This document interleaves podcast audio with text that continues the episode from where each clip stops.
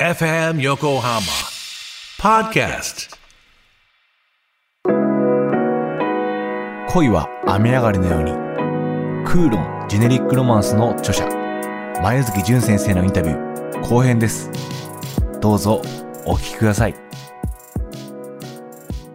恋雨完結を読むまで、はい。やっぱり正体が分かんなかったんですよ。ん。すごい面白いなってずっと見たけど、う自分がこの心がうん。揺らされるのは何に揺らされてるんだろうって思いながら読んでて、最終話を読んだ時に、これはものすごいパワーがうん。17うん時間みたいなものにあって、そこにあの周りの人も影響されちゃうじゃないですか。そうそう。なんかそれそのパワーみたいなものが自分をこんなにかき乱したんだなみたいなんことを感じたんですよ。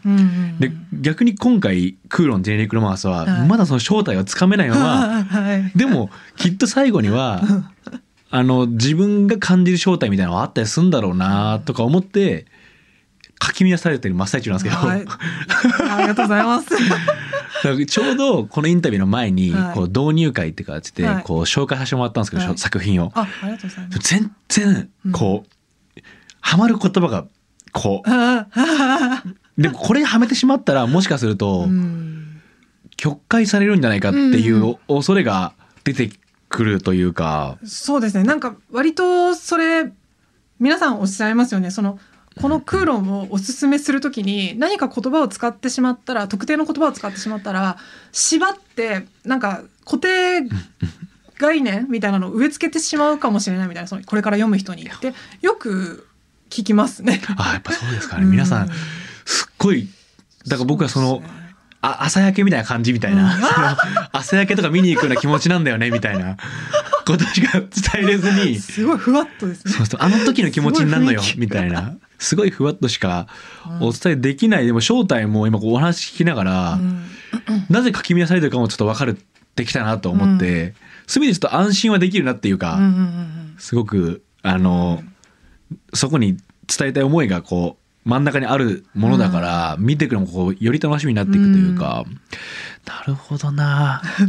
でも確かにそうですね。恋やめも、まあ、私は書いてる方なんで最初からこの物語がどういったものなのかっていうのは分かって恋やめもクーロンも第1話から書いてるんですけど、うん。確かにそうですね。恋やめもあの最初と最後で読み始めた人違う印象を持った人そうですね。たくさんいたかもし知れれませんね。ない。でもそれを納得をやっぱ読み進めてするんですよね。やっぱりあどんどんこう重なっていくし表情も含めて、うん。なんかドキッとするシーンが、うん。やっぱクーロンもうん。小屋もたくさんあって、はい。なんかなんでこんな微細なうん。うつむく角度とかうん。でなんかうん。はって分かっちゃううん。感じがあって、うん。あこれはもううん。進まないことが分かっているぞ。みたいな。しかもそお互いに気づいちゃってない？みたいな。あれは先生はある意味こう人を見るってことうんをうん。ずっとやってきたんですか？なんかすっごい細かい描写までしてますようね。ん。そうですね。もう伝わ伝わるといいなって信じてもう書くしかないんですけど こっちとしては、うんでもそうですね。あれはなんでなんだろう、まあ、見てるのもあるとは思うし、それはあの実際に自分が会った人対人を見てるのもあるし、今まで自分が触れてきた作品からあの得たものでもあると思います。そのうん。表現っていうのは。例えばそのどういう作品とかってあったりしますか、私はスタジオジブリ系はもう本当にちっちゃい時からもう、うん、一作品につきもう何百回って繰り返し見てたタイプでした。ちっちゃい時から。うんあちっちゃいちっちゃい時 時からずっと。そううちにビデオがあったりしてずっとあみたいな。ってみたいな感じでしたね。だからなんかうん。ジブリはご家族の影響とかですか？あーなんだろう。でも家族も好きですね。みんな好きで。で私もすごく好きで。でやっぱりああやって小さい時からもう何百回って繰り返し見るものってやっぱりもう三つ子の魂100までもじゃないですけど、うんうん。その同時に自分の表現方法としてもなんかなってしまうというかなんか主人公の振り向き方とかがなんか染みなんか自分のものにもなっちゃいますよね。うんうん、まあその伝え伝わったってことですかね。自分ちゃんと伝わったことだからうん。自分の表そう自分の表現方法にもなってしまうみたいなのがあかってそういったものもたくさんあると思います。うんうんうん。なんかこうお話聞いてると、うん。先生は、はい。まあ、他者とのコミュニケーションうん。で、うん。こういろんなことを理解したりとかしてる印象があるなと思ったんですよ。うん。もちろんその漫画を作っていくって上で編集の方とも、えーお話しするとは思うんですけど、じ自分の中だけで考えるんじゃなくて、なんか外の人とこう投げ合いながらみたいな感覚がうんうん。あるなと思ったんですけど、そうですね。なんかあのー結構自分の考えって割と変わらないんですよ。うん。一度一番最初に自分がこうって思ったら割とそこから考えは変わんないんですけど、うん。でもあなただったらどう思う？っていうその人の人がどう感じたかって聞くの結構すごく好きで、うんうんうん。え割と私はこういうこれこれこういう出来事があってで私はこういうふうに感じたんですよ。何々さんだったらどう思います？っていうのって結構必ず担当さんに投げかけててで違う答えが返ってきたらあなるほどそういった考えあるんだってなってでもあそういった考えがあるんだから自分の考えが変わることはないんですよ。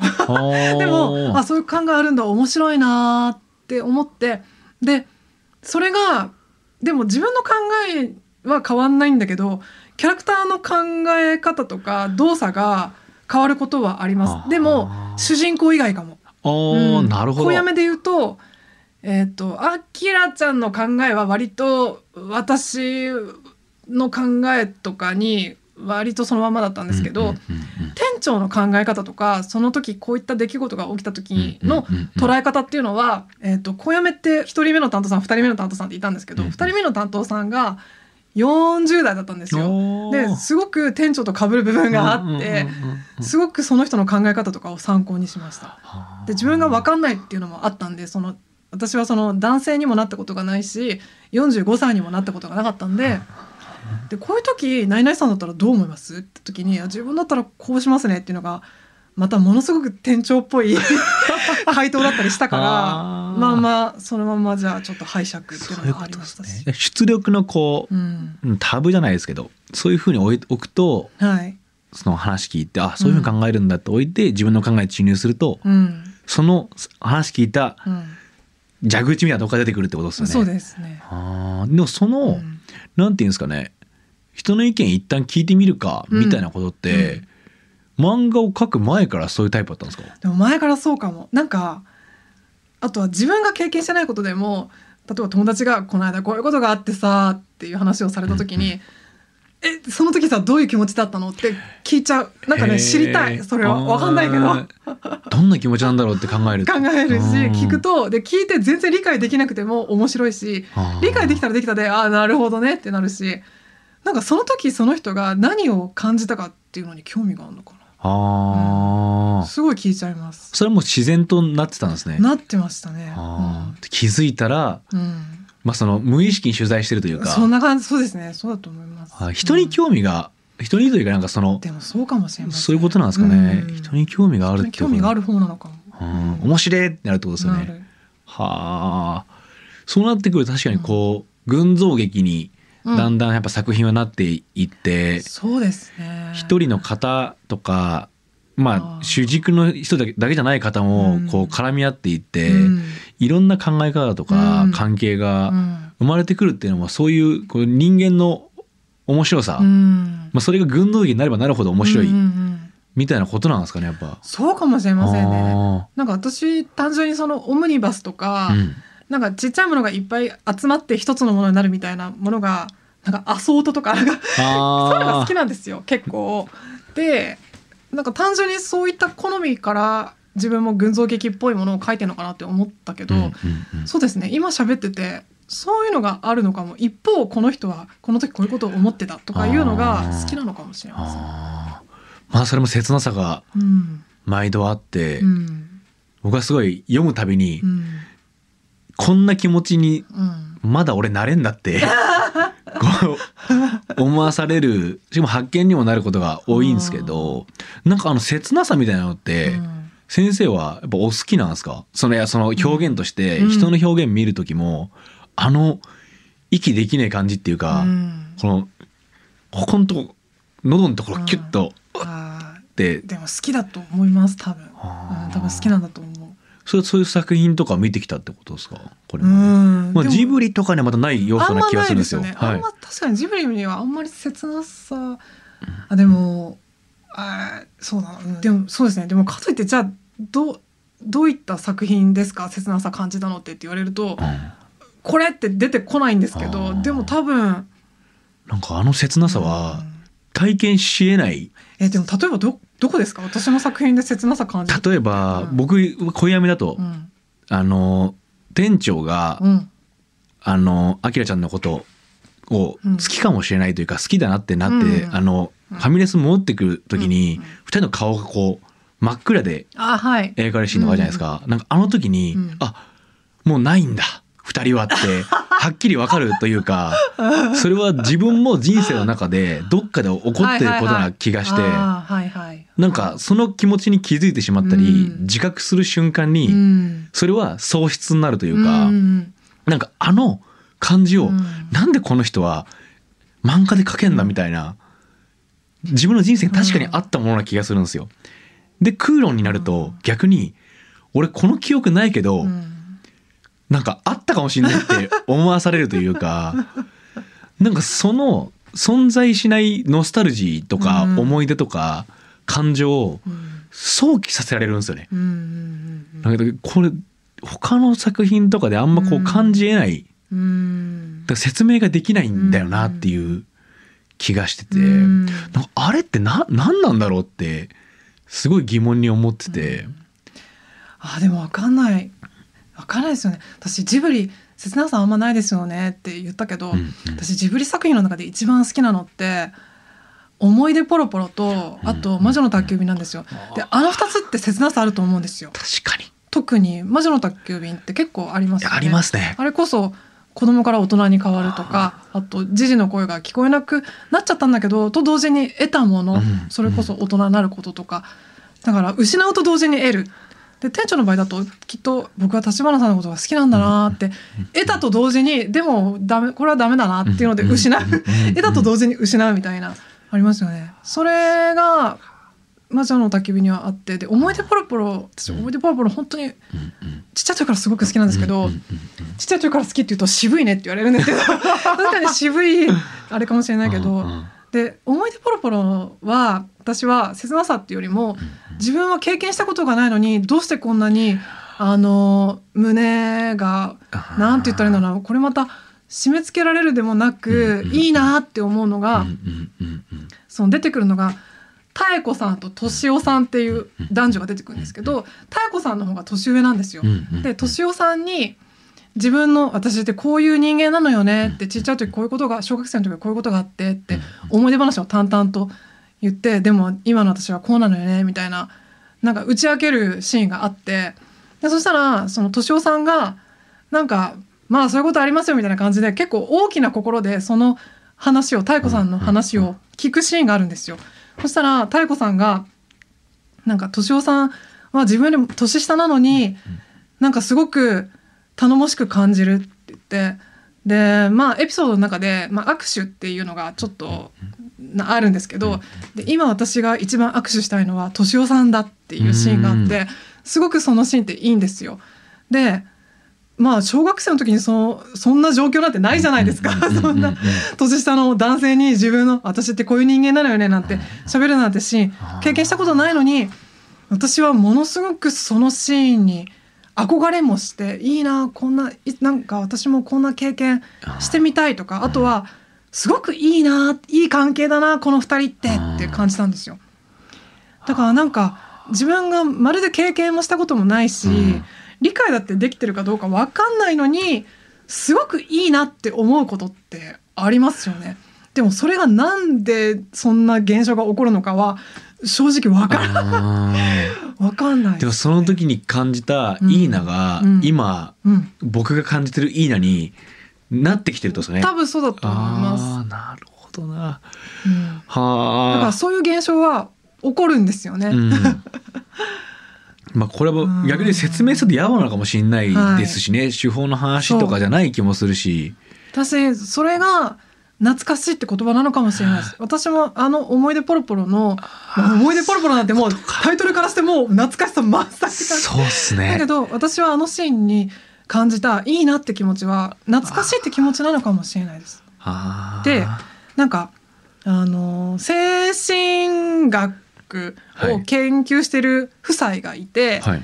でその夫妻が恋やめのものすごくファンだっていうことで、うんうんで引き続きクーロンも読んでますよっていう人がその担当さん経由で知り合ったんですよ。うんうんうん。でその方たちに、まあ、本当研究者ですからもうプロですよね。その人たちにあの話伺った時あって取材で、はい。やっぱり懐かしいっていう感情って研究者たちもこれって答えが出ないんですって。もう謎結構謎なんですって。どういったことでどういったことでどういった経緯で懐かしいっていう感情が引き起こされるのかが結構謎なんです。研究者たちもなんかはっきり言えない。まだそこって未知の。そう思うとらしいですよ。このいクロンのうん。一巻の一話のうん、工藤さんの発言というか、懐かしいは恋と同じ感情だっていうのはめちゃくちゃ腑に落ちますねやっぱそうだから私あじゃあ正しいんだうんこのままでみたいな。そうですよね。懐かしいって、まあ、作中でも懐かしいってどういうことなんですかねって、うん。あの玲子さんと工藤君の方で話してるじゃないですか。で分かんないなみたいな。で結局やっぱりそうね閉じ込めたってことじゃないかないかしらみたいな、うんうんまあ、これまたなんかふわっとしたいやなんかでもあの言葉ってすごくうん、しっくりきたんですよね。私もしっくりきたんですよ。うわこの言葉だなって思って、そう。なんかそのうん。その言葉を聞いた後に一巻の一話に戻ると、うん。なぜその後工藤さんがうん。新しいものはいらないっていう、こう懐かしいもの変わんないものがっていう、まあ、クーロンについて話してるとは思うんですけど、あの言葉を選んでるかも、はい。なんかリンクして、うん。わだから本当この人は、うん。この人生があったから あの言葉なんだよなとかうん。思わされたりとか、確かにそそれやっぱやっていく中で、うん。まあ、そのクジライ B はい。の方はがい。言ったうん。ことによって、うん。先生もある意味こう腑に落ちていくという感じなんですよね。はい。でクーロンは私も書いてて不思議だなって思う不思議だなって思いつつ面白いなって思うのとが、うん。えっと、基本恋やめもクーロンもというか、まあ、読み切り連載関係なくん。私はお話を作る時は、第1話を作る時ってもう最終回つまりはまあと、えっと着地点、うんもう必ず最初に決めるんですよ。ゴールもちゃんと最初に決めて決まってからお話を始めるんですけどなのでラストは決まってるんですよ。なのにでクーロンももちろんラストは決まっててでラストが変わることってないんですよ。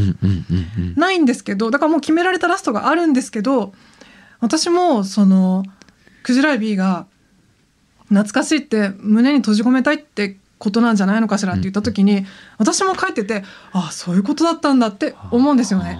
だからラストは確かに変わらない。だけどそこに行くまでのキャラたちの心情どんなことがあったかっていうのも私も初めて知るみたいなのがあってでうん恋やめの時はちょっと多少なんて言ったらいいんですかね。割とざっくりあのもう見えてたんですよ。なんかあそうだったんだっていう大きな驚きってあんまりなかったんですよね。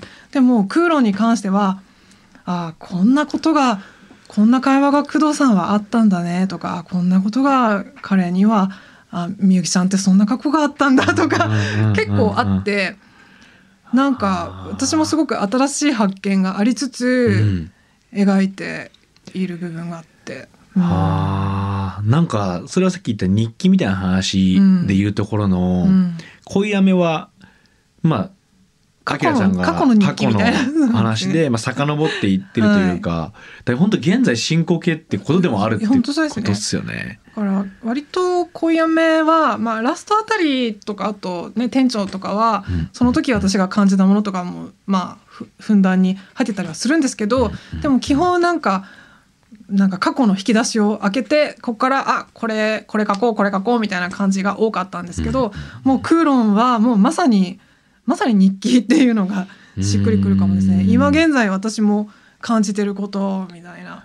で昔から考えてて改めてで今起きてることと照らし合わせてみたいな。なんか最新の最新の考え最新の日記みたいな。そういうね。最新の日記って言葉はおかしいけど、うん、ずーっとこうん。う、むまあ本当着地点が決まってるからこそ、うん。この回り道がはい、楽しくもあるってことですもんね。そその着地も、当初の着地とはうん。同じ着地なんだが、うん。外から見ると。はい。中から見るとうん、違う着地なのかもしれないってことうん。だったりするってことですもんね。まあ一緒なんだけど、そうですね。うん表現の仕方が変わるのかもしれないかな。うんうんうんうん。うん。いやすごいな。なんかものすごい気持ちに今なってます。本当ですか、はい。あーなるほど。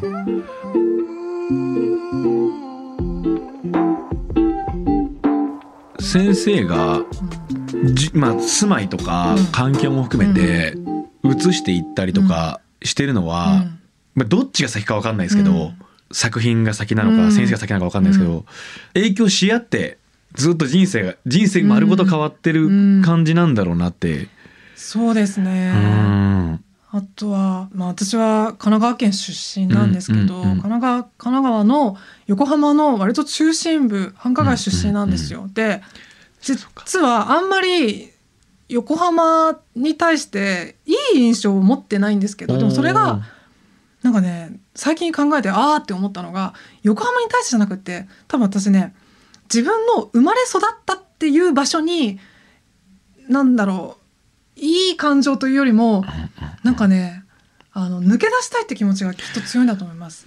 別にそれは場所土地関係なくこれが横浜だろうが北海道だろうがどどこだろうがって感じででそれが多分ね小やめもクーロも共通してると思います。まあ小やめ別にどっかどこに出てくって話じゃなかったけどでも精神的にってことですもんね。そう精神的にであきらちゃんが横浜に対してここには何もありませんって言うじゃないですか。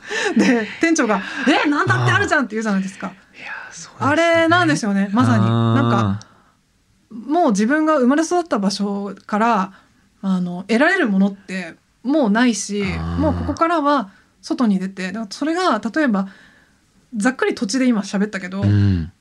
それは学校かもしれないし学校の教室かもしれないしそうではないまた別のコミュニティかもしれませんよね。うんうんうん。でそれがずっとそこで得られる人もいるんですよ。例えば横浜なんて特にそうなんですけどやっぱり便利なんでうんもう一生横浜で始まって横浜で終わる人っていっぱいいるんですよね出ない人たくさんいるしでそういう人は多分横浜の中であの何かを得てっていうことができる人だと思うんですうんよ。でできないタイプなんですよ私は。なるほど。なんか一から自分で例えばそのまあ自分の地元っていうのはその親がうん用意して選んだ場所。そうで作り作ってって場所じゃないですか。で私はそうじゃなくって自分の足で探してそこで一から自分の何か居心地のいい特別な場所を作りたいって思ってるんですよね。でそうそれが私の理想で、うんで多分あきらちゃんとか店長もそういう描き方はしなかったけど、うんでも彼らもまあそんな感じで書いたと思います。そうですね。やっぱ精神的にそうそう。二人とも一個うん。現時点から変化してましたもんね。うん。まあ店長は分かんないけどあきらちゃんなんて結構そうですよね、もう今までのなんか優しい世界ではあるんだけどそこから勇気を出して一歩踏み出してそうですね。っていう風に描いた。店長とアキさん飛距離が違うというかそうですね。店長はまたこう小説に対してのはい。こう創作に対して。店長はそう店長は一度出たんだけどまた、うんなんかうん。うんまたうちに入ったみたいな感じ、うんうんうんうん。でもそれは大きな、うん。45歳にとっては大きな変化のはずだし、であきらちゃんという17歳という強いエネルギーと出会ったことによって、あ俺ももう一度うん。飛び出ようって。んんうん。ああなるほど飛び出す飛び出す。っていうことがそそうか。しかも横浜だとう、うん、あるじゃないですか。先ほどおっしゃったみたいに、うん。一番最初にお話ししたみたいな、習い事みたいな話も、うん。環境としてうん。与えられる、そう。本当にそうなんです。だから私そういうことだったんですね。確かに作品の中でも与えられるってことは同時に奪われるってことだってお話を言葉として嫁がおっしゃってるっていうのはある意味それをすごい早い段階でまあ環境としてうん。もらえる環境にいたからだと、でもあるじゃないですか、うん。その横浜だから僕島根県出身なんですけど。島根なの、はい。うちのお母さん島根なの？あら！島根ですか？でも島根って長細いじゃないですか。長細いです。だから僕は西の方で浜田っていう場所なんですけど。ちょっと待ってよ。お母さんはもう浜田ですか？あもう本当ですか？こんな偶然あるんですねえゆずっ子とか？あはいあっち側です、はいはい。わすごいっすね。すごいびっくりしちゃった。ちょっと汗かいた。そう。あ本当ですか？でもやっぱそっちだとそういう選択肢がなくて。ないね、はい。ないらしい。文化としてもそう。そういう環境じゃないっていうのは間違いなくあって、うん。生まれた土地っていうのはやっぱだいぶそこに影響を与えるんだよなって今こ与えますね。うちの母はあれいくつの時にこっちに出てきたのかな？まあでも、多分島根だと何もないから自分に与えるためにううちの母の場合は出てきたと思うんですよ。で横浜でいろいろなものを得てって感じだと思うんですよね。でもやっぱ私からすると最初からいろんなものを与えられて、でもその代わりに自分で切り開くっていう経験もないし、まあこともないわけですよね。でそれが多分嫌で無意識に多分出たい出たいって思うのと、でそこからもう横浜には何もないなって感じていた。そういうことです何もないっていうのはなんか、うん、物理的に何もないんじゃなくてきっと、うん、多分得るものががそうないって思ったんですね。なるほどな落ち着きはしますよやっぱ地元だからね。そうですよねうん、なんか高速道路とか使って帰ってくるとあの横浜そごうそごうが出てくるとああ帰ってきたーってもうなるんですよ。そうですよね。安心はするという。か。ああすごい帰ってきたーってすごいうん出てきた場所ですしね、うん。なるほどな。なんかすっごいいろんなこう腑に落ちた。はい僕僕もすごいでもだからこそよりうん。今作品のうん「クーロンジェネリック・ロマンス」という作品がどこに行くのかっていうのが余計分かんなくなった感じはあ 今こうお話聞きながらですけどうん楽しみになってきたしこうなんかすごい今高ぶってます。なるほど、うん。ちょっとねもっと話聞きたいんですけど、はい。ちょっとなかなか時間もというところではい。一旦ここで締めさせてもらいたいなと思うんですけど、はい。一応このコミックアトラス最後に先生から、はい。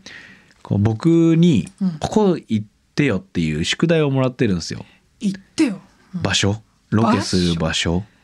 ええなんかどっか、まあ、横浜うん。近辺であればえここ遊び行ってみえてとか。ないな。あ。ないな。